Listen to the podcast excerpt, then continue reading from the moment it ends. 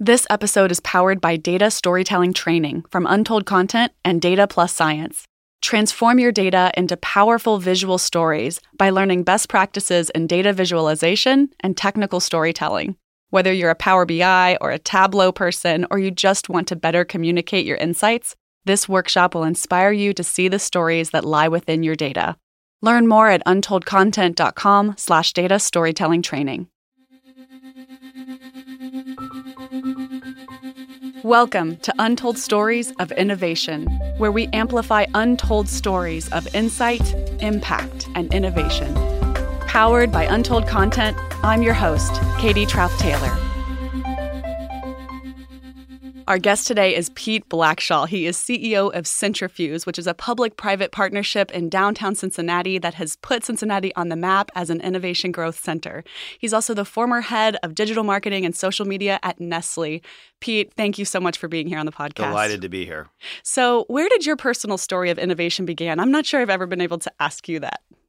Well, it actually goes back to age fourteen when I started my first uh, business. I was actually the youngest avocado grower in Southern California. Really? A guy knocked on our door and said, "I'll give you one hundred dollars if I can strip your trees." And of course, as a fourteen-year-old with no money, I'm like, I have to enter that business. and That's and that amazing. Was a storytelling exercise because I really leveraged the fact that, uh, you know, the story of the young kid who uh, worked hard and kind of Pick the tree, pick the avocados from the family tree, then the neighbor's trees, and then I set up shop in one of the first certified farmers markets in Southern California. Wow! And had to build a narrative around it. Had to learn how to kind of make my story rise to the top relative to other players that were selling avocados. So, it wasn't. So what was unique? It wasn't just about price. Oh, I would, um, I would juggle. I would make guacamole. We had these little very unique avocados. They were called cocktail avocados that you could literally um, that were really kind of small. There was there was the Forte brand. And I just kind of learned how to romance the the narrative. In fact, the one thing that was interesting about California is that it didn't matter if you were big ag or little guy, they would do anything they could to help anyone sell produce. And so I took full advantage of their tools. You know, at P and G, they might call that a playbook or okay. a capability building or a fact book. But back then, it was just um, inspiration to tell a story to bring more people closer to your uh, booth. Oh, my goodness. That's wonderful. I love that image. Well, and now I feel like the avocado is very romanced. Rom- it's fun- romanticized. Well, it's funny. Well, avo- yeah, I think I was way ahead of my time. Right. And then yeah, I had the avocado toast is like a feature menu item now. It's unbelievable. Yeah, no. Yeah. And then I kind of carried that entrepreneurial bug to University of California, Santa Cruz. And it was a bit of a counterculture school and very rebellious. In fact, I think a lot of reasons why I'm very good at uh, at digital leadership is kind of I've kind of kept that rebellious spirit. And our our mascot was the banana slug, the iconoclastic banana slug. And it was an informal mascot, but we decided to try to make it official. And of course, the administration thought that would be the worst thing for the school. So I I co-created a logo that tried to soften the edge around the banana slug. So I had the the, the slug was wearing glasses, reading Plato, and we put it in the middle of the university logo, which stood for Fiat Lux, let there be light. We said Fiat Slug. And but but and we let romanced the story. And we kind of said, hey, listen, yes, it's kind of the anti-mascot mascot, but this is a mascot that is glorifying um academics and studying and the pursuit of truth and the company of friends. And it kind of went viral. And what was initially just a propaganda T-shirt became a big business. Uh, not a big business, but it, you know, we created a On T-shirt. Campus, though. We created a T-shirt company called Oxford West Collegiate Designs and Images. And then what happened is Quentin Tarantino discovered the T-shirt and actually used it in Pulp Fiction. um, and it, it actually is in about a third of Pulp Fiction. It's a T-shirt that John Travolta wears. And that kind of took the story to a whole nother level. And I was in business school worried I was going to flunk out. And I had all these media reporters calling me up saying, uh, trying to interview me. And I just said, I threw my hands up. And it was right when the Mosaic browser had come out. And we ended up creating a website called Slugweb um, to kind of put all the literature about the slug out there so I wouldn't get um, harassed by reporters. I should have called it Amazon. But uh, but yeah, but it was really, um, you know, we end in the business, I think, tripled, and then I ended up selling the logo back to the university as a good alumni. But um, but it was a good narrative that still is kind of held. And even when you go back there, that early identity was really important. And it wasn't just about telling the story. It was about being really disciplined around what the brand essence was. Everybody was creating logos. I was trying to really impress upon the world that this was a, um, you know, there was a, there was a narrative here. There's a movement behind this identity. And that's really important. And those skills have helped my storytelling ever since. Uh, then I went and worked for a politician in one of the fa- kind of a, a rising star Latino um, uh, state senator um, and worked in the California legislature as his press secretary. And that was all about storytelling. Oh, At that sure. time, you know, we were, our ambition was, you know, he was trying to become the first Latino governor of uh, California. And, you know, we're trying to figure out, how do you tell stories that really cross over to the skeptical white voters? How do you build multiracial, co- you know, coalitions?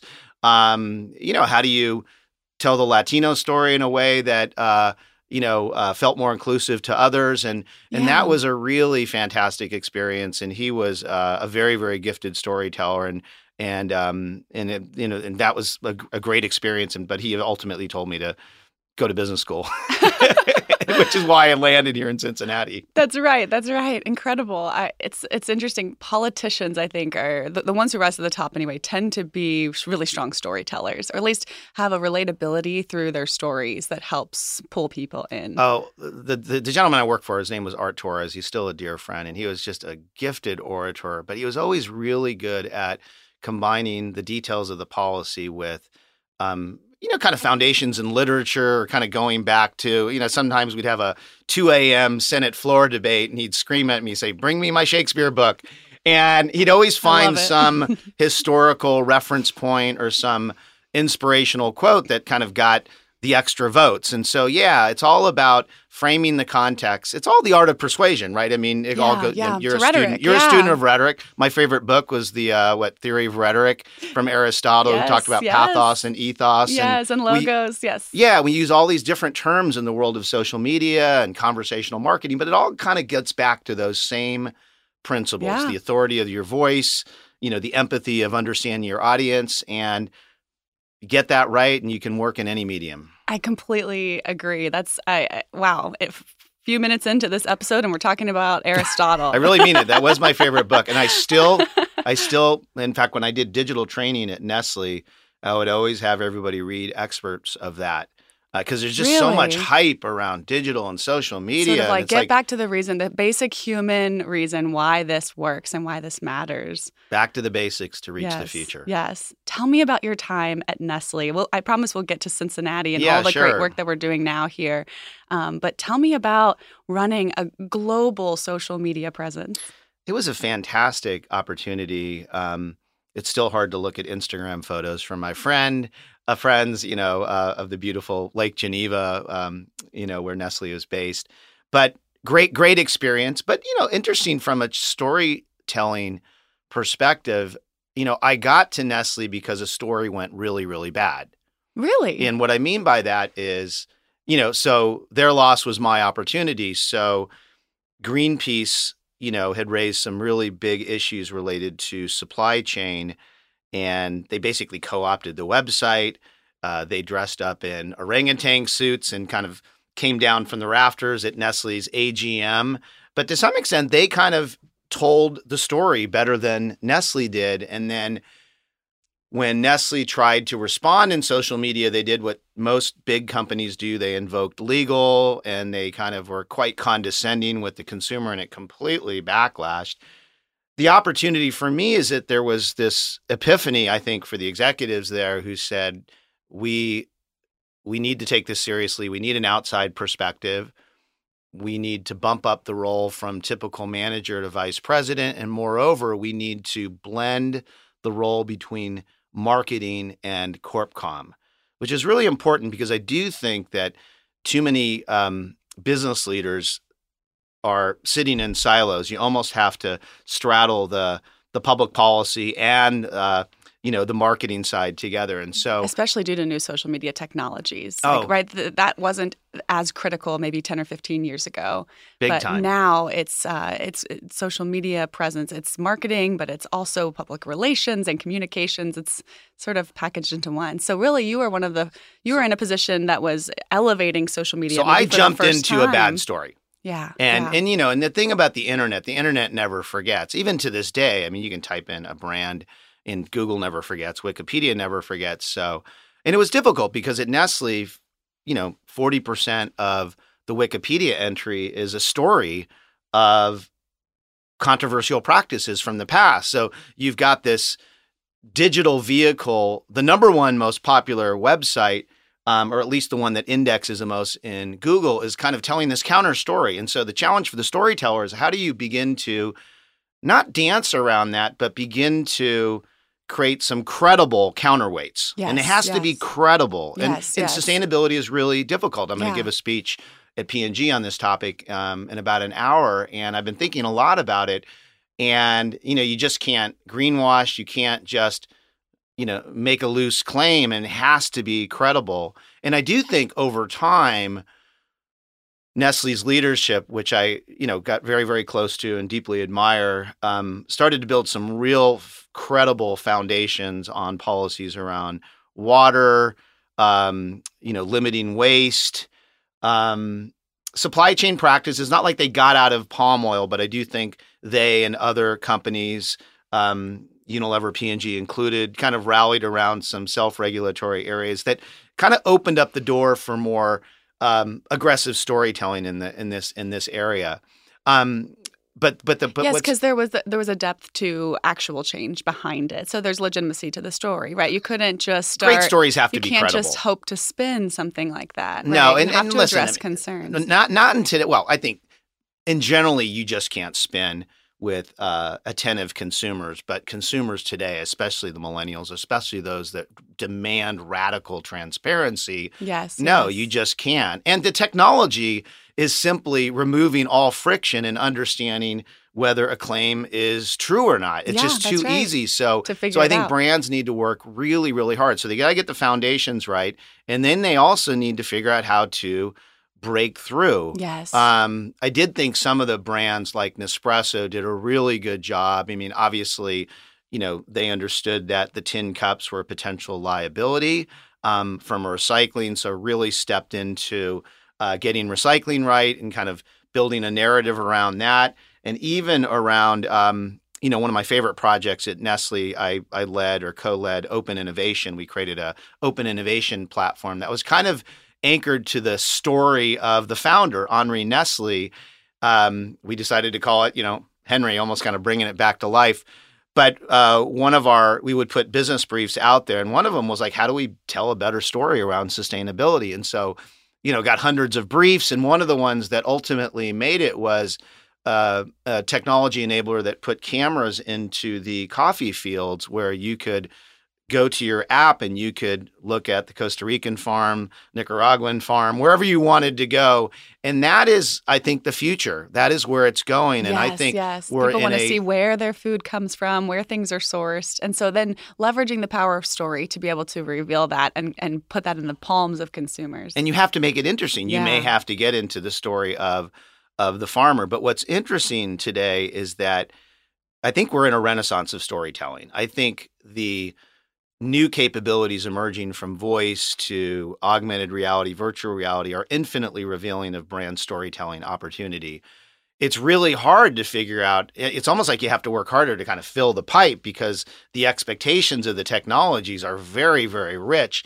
And so I do think, um, and this is more than just data targeting. This is much richer. This is almost like going back to older forms of advertising and kind of putting it on putting it on steroids. I think a lot of what's happening on Netflix and all the content sites are actually kind of good training, because we are in a renaissance of of what we used to call T V. It's mm-hmm. it's long form, and it's very, very rich. And I think it's going to be translated into augmented reality, and it's just a massive opportunity. I do think one area that is a really important area to think about, as we mentioned earlier, is on the sustainability piece. I just think if you're going to try to become a good storyteller, this is a good pressure test because you've got the skepticism out there, but you've also got an incredible, if you are doing good stuff, this is your moment. And this is the area where you will get richly rewarded in social media amplification, in sales. I mean, think of all the retailers that are putting a big premium on what brands do with sustainability. Um, and it's not just Kroger. I mean, I mean, Walmart was way ahead on this. Like fifteen years ago, they kind of leaned in. But now Kroger is really making some really, really important moves. So there's some, I think, some great opportunity for um, brands and retailers alike to uh, open the door in this area. You know, it's interesting to see the trends in putting the access of content creation into the hands of consumers, that then creating, you know, a sort of a new wave of authenticity and um, everyday life sort and of brilliance. Mattering. Yes, yeah. And they're really, really good. They're really I mean, good. And there's a lot for brands to learn, and they are learning rapidly, I think, for the most part, uh, about building on that kind of authenticity, and not not just in their storytelling, but in their practices. And sustainability, I think, is one trend or topic or really imp- important issue that um, that p- creates that kind of opportunity to build authenticity, to reveal more transparently um, what what is being done by the brand, why the consumer should care about that. And consumers do care about that. And so would you speak a little bit to, you walked in, it, it, just quickly back to Nestle, yeah, because yeah. you walked into such a huge challenge. What did you do? How did, was that a scary time? Was there a certain moment where you felt like some of the story started to break through and the new narrative was forming? Like, what, what were you know, some it was of those frustrating moments? At first because, you know, it's it's hard to tell a story against uh, kind of a, a massive countercurrent of negatives. And so, and this is where, um, you know, I had in my in my book, I called these. Um, I'm trying to think of the name that I used to call them, but they're basically, you know, they're, they're, they're these dark spots that are out there on the internet that just kind of negate what you're trying to say. And the haters. You know, not, yeah, not, but, not, you know, not, I'm speaking in a creator language, but but yeah, yeah you, well, actual, you got determined detractors yes. that are creating the most um, aggressive content, but. A lot of the swing voters, if you will, get access to, to it, again, through just basic search. And so you have to kind of, you know, you have to kind of work in that environment. And then, yeah, and then trying to get a large organization comfortable with certain types of narratives when they just didn't have a lot of digital experience. And so that gets really difficult. There's the what, what do you say? And then there's the how. And companies, I think, struggle on both sides. Um I do think, to your earlier point, there is, I would draw a lot of inspiration from the long tail of content creators. And I've always been very inspired by how certain influencers talk on Facebook, um, Twitter, and then more recently, um, Instagram and TikTok. I mean, they really understand the principle of brevity is the soul of wit. They speak with authenticity. Fantastic visual, benefit, you know, visualization. Yeah, very engaging. Um, you know, and it's kind of amazing today with an iPhone camera, you can do, you can create content comparable to what we were spending one hundred thousand dollars on when I started as a P and G brand manager for, for advertising. And so it's opening up all sorts of doors and lessons. I think for brands, they need to be incredibly humble. They need to um, maybe put aside the righteousness of their fact books and just kind of listen and observe the young storytellers that are kind of breaking through. And I know we often have debates over whether engagement matters. Um, I think brands fixate too much on that direct line to purchase, but there's absolutely no question that the communicators that are getting the likes and the shares and the and the pass-alongs and the very, very deep comments are connecting. I mean, they're and and those stories are being enhanced. I mean, that's obviously what's so powerful today is that storytelling isn't A to B. It's a continuous process. In fact, you know, it's like that New York Times article that is ten times better because of the comments. And so this is an area that I think brands need to really understand. For example, I don't think brands in general, and we worked on this a lot at Nestle, and I'd, you know, even when I left, I still don't think that we got to the right level, but customer service is a storytelling process. Yes. It's a it's yeah. a marketing opportunity. Yeah. You know, and the service industry really understands that. Yeah. The hotels. Course. Yeah. Yeah. Um, the experience. Industry, yeah. It's like yeah. they're almost like they're waiting for the complaint so they can then kind of tell the story of how they're going to uh, enhance your experience, whether it's the bed upgrade or whether it's some other feature that they have. I think traditional brands still struggle with this, but they can learn a lot from the Instagram generation because you look at the early influencers. I mean, you know, they leave no comment behind. Yes, yes, right? Yeah, absolutely. I mean, and it's, it's all, all part of their engagement. Collective story that continues and continues. Yeah, absolutely. I want to get back to sustainability mm-hmm. and some of the challenges of trying to change the narrative, especially from a brand perspective. And when we're working toward a new future and our past practices perhaps weren't sustainable and we're having to pivot, we're choosing to pivot rather, and, um, and we're having to storytell in a way that takes us, you know, takes our consumers along that journey with us. That's such a massive challenge. What it's are, a huge challenge. And I think you have to take a step back and really think about what I sometimes call the four stages of sustainability and kind of think about it in a historical context. I mean, initially it started with the fringe. It was kind of led by activists. And then you had this wave of compliance, which was like, what are the rules and the laws? Yes, regulation, um, yeah. You know, and sometimes companies would respond with ridiculously small print disclosures that nobody could read, mm-hmm. but technically checked off a box with their lawyers. Uh, the third kind of more advanced in the risk area, like what's the business exposure from inadequate response? Um, and then the big one that I think really speaks to the opportunity with storytelling, provided there's substance behind it, is what's the growth potential given the consumer demand. And so millennials today expect this almost as a price of entry. And, you know, this is, um, and, and brands need to really, really think through. So one of the things that we're doing at Centrifuge for some of our clients is, um, you know, I'm, I'm really into gap analysis. And so, and maybe it goes back to my day starting Planet Feedback where we did internet monitoring, but you know, I love to do a gap analysis on things like using Alexa or Google Home. And if you go to, um, you know, or Google Assistant and say, hey, Google, is Unilever sustainable? Um, sometimes the answer will take you to some, you know, very extreme third party. Sometimes it'll give you the wrong response. If you say, is uh, is is Dove beauty products, you know, uh, do they recycle their their tubes or whatever? You know, you might get a random response, and really understanding, you know, who's telling the story. In ninety-nine percent of the cases, it's a third party. Why is that? Because brands don't know how to market to algorithms. Brands don't know how to position their content so they can speak to these emerging voice devices. Now, if you're a typical brand person, you'll say, dude, there's not enough people that are using voice. But if you do a analysis on the numbers, you will say that millennials are three times more likely to go to Alexa.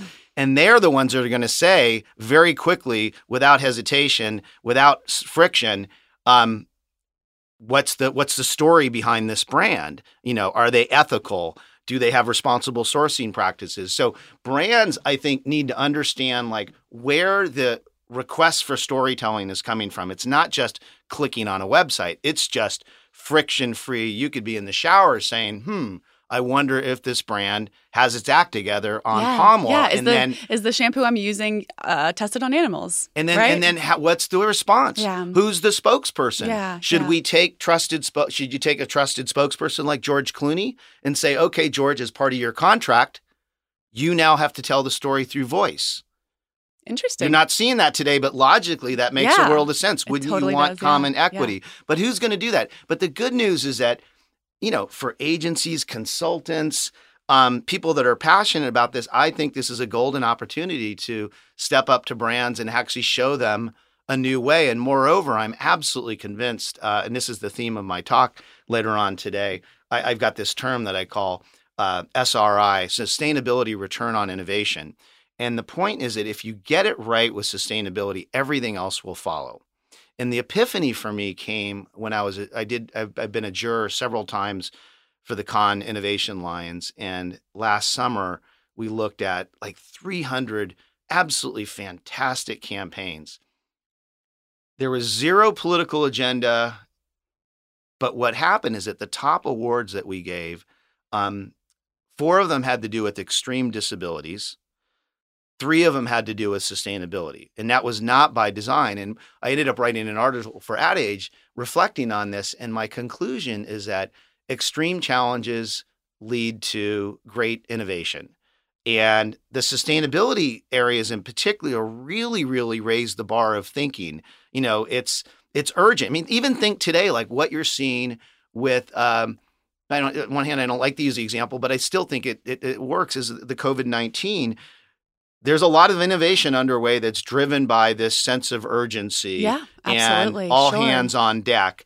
And I think sustainability has a chance to do the exact same thing. Like, I believe that brands that really figure out the green narrative understand that there's a liability of not having a good story when someone says, hey, Alexa, you know, mm-hmm. is Tide sustainable, um, that it can raise the bar for everything else. And so, again, like, where do you pick the I think the good storyteller picks that one area to focus on that has the opportunity to lead all the other areas. Yep. Um, and I think the brands that kind of win on sustainability and meet those very critical torture test needs of millennials are going to hit a home run on everything else.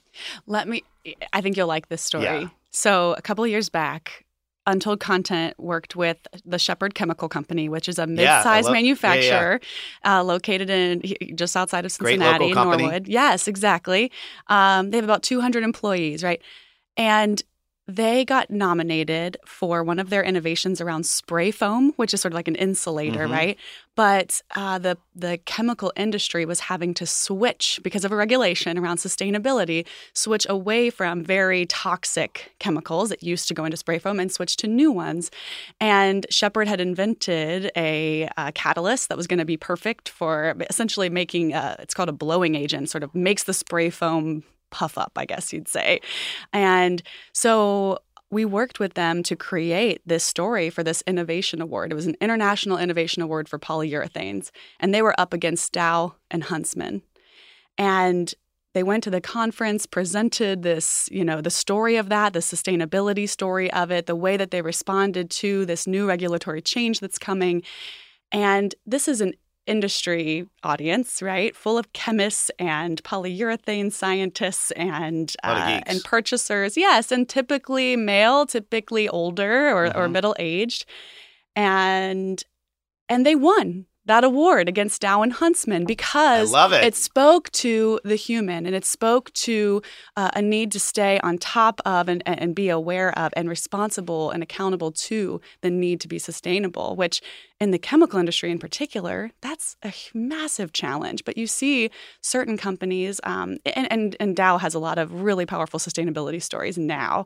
Um, it, that I've seen that that's increased very rapidly lately. But it was really a surprise sort of Cinderella story that they would go up against those players and win. Well, I love that story, and it maps to how I often think about Centrifuge. And even though we're funded by a lot of the big companies, and I'm extremely grateful for that, a lot of the best innovation comes from the mid-sized companies. Um, so uh, Shepherd Te- Chemical Company or even Michaelman, who we work very closely with. And to some extent, they're kind of small enough to work with startups right, at right, a much right, yeah, faster yeah. rate. They have a lot of experience there. And well, that's not the, the gate walls aren't quite so sturdy there uh, of the castle.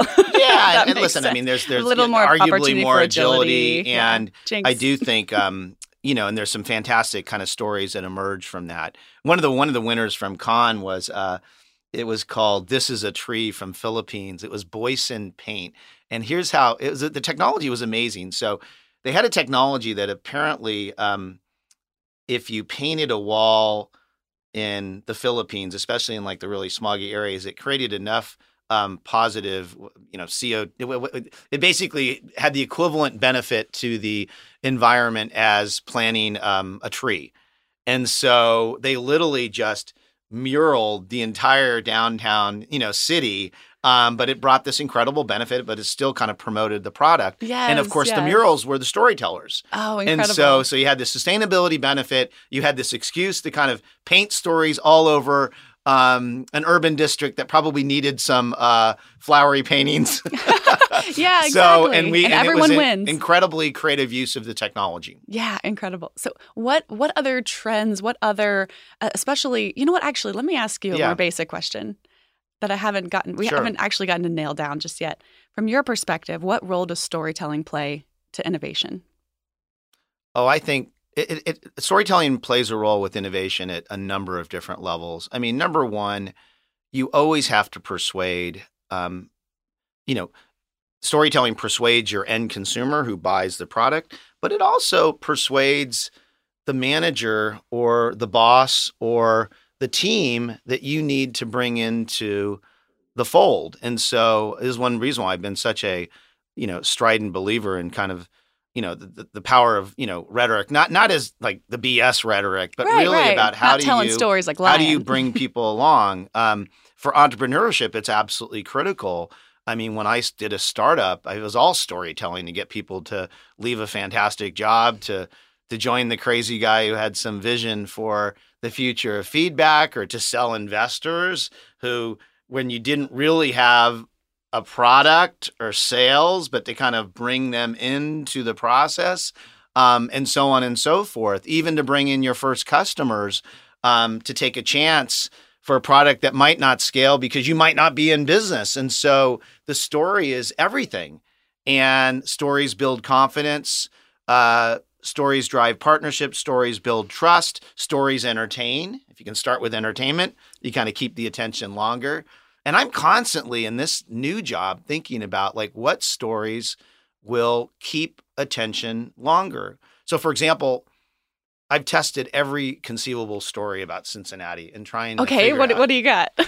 Well, you know, the one that is really clicking, um, and there's so many fantastic attributes here, but you know, my job, I'm trying to get more risk capital here. I'm trying to get more V C money here. I'm trying to get more people here that are kind of doing the same thing, to hold hands together more. Um, and so I'm testing a lot of different messaging. The one that has worked the best externally, I do think what's happened with um, the airport is a really interesting story. And it's a, it's a multifaceted story. It's a story of this little engine that could airport that we kind of wrote off many years ago. Now does over eighty pilots at a time with startups, which is remarkable. That, that kind of humbles yes, even amazing. the biggest, any that humbles companies in the Silicon Valley. It's a story of a female leader named Candace McGraw who kind of defied the rules, bucked the trends, picked up the phone, called up Jeff Bezos, and basically brokered a deal to bring, um, you know, the world's biggest e-commerce company to the Midwest. Not just to Cincinnati, but to the Midwest. And what is our story? Our story today is that we are now the number one e-commerce distribution hub in the country. It's not just Amazon, it's D H L. And that is a powerful story. And when I tell that story to people on the outside, they stop, they look at me, and they ask for more. And again, going back to Aristotle, how do you command the audience so they ask for more? Yes. And I think that story is going to keep That story is going to be a gift that keeps on giving, but it's up to us to pour value into the story. So for example, what does it mean when Amazon is right here in Cincinnati? I believe we're going to have a renaissance of D T C entrepreneurs that come to Cincinnati that normally wouldn't be here because they see massive efficiencies of being closer to the plains. Yep. It's simple economics. Yep. Yep. They're also going to look around and realize, oh, this town is way cooler than I thought. Right. Exactly. Just like I did. Yes. Yes. Elitist yes. Californian comes to Cincinnati via Switzerland. Switzerland. Wife was in New York. We're like, what are we here? Why are we here? We look around. We're like, oh my gosh, this is amazing. The story of the heritage, the story of the beer caves, you know, the story. And now we've got, yeah. you know, and to some extent, where did the story begin with the Midwest? We were this great cor- trade corridor, the city on the river that really was a massive economic engine. And And now it's reinventing itself. And I think we all need to raise the bar in retelling the story. And it's not just a Centrifuge story or a Cincy Tech story or Chamber of Commerce story. Everyone in this town needs to kind of romance that story because we all know people that are on the outside. We all know boomerang prospects. We all know someone in the venture capital world that has an elitist view towards the Midwest. And we need to, we don't need to brag because humility is our strength and it is the opening that makes us great storytellers. But we also need to make sure that that story breaks through.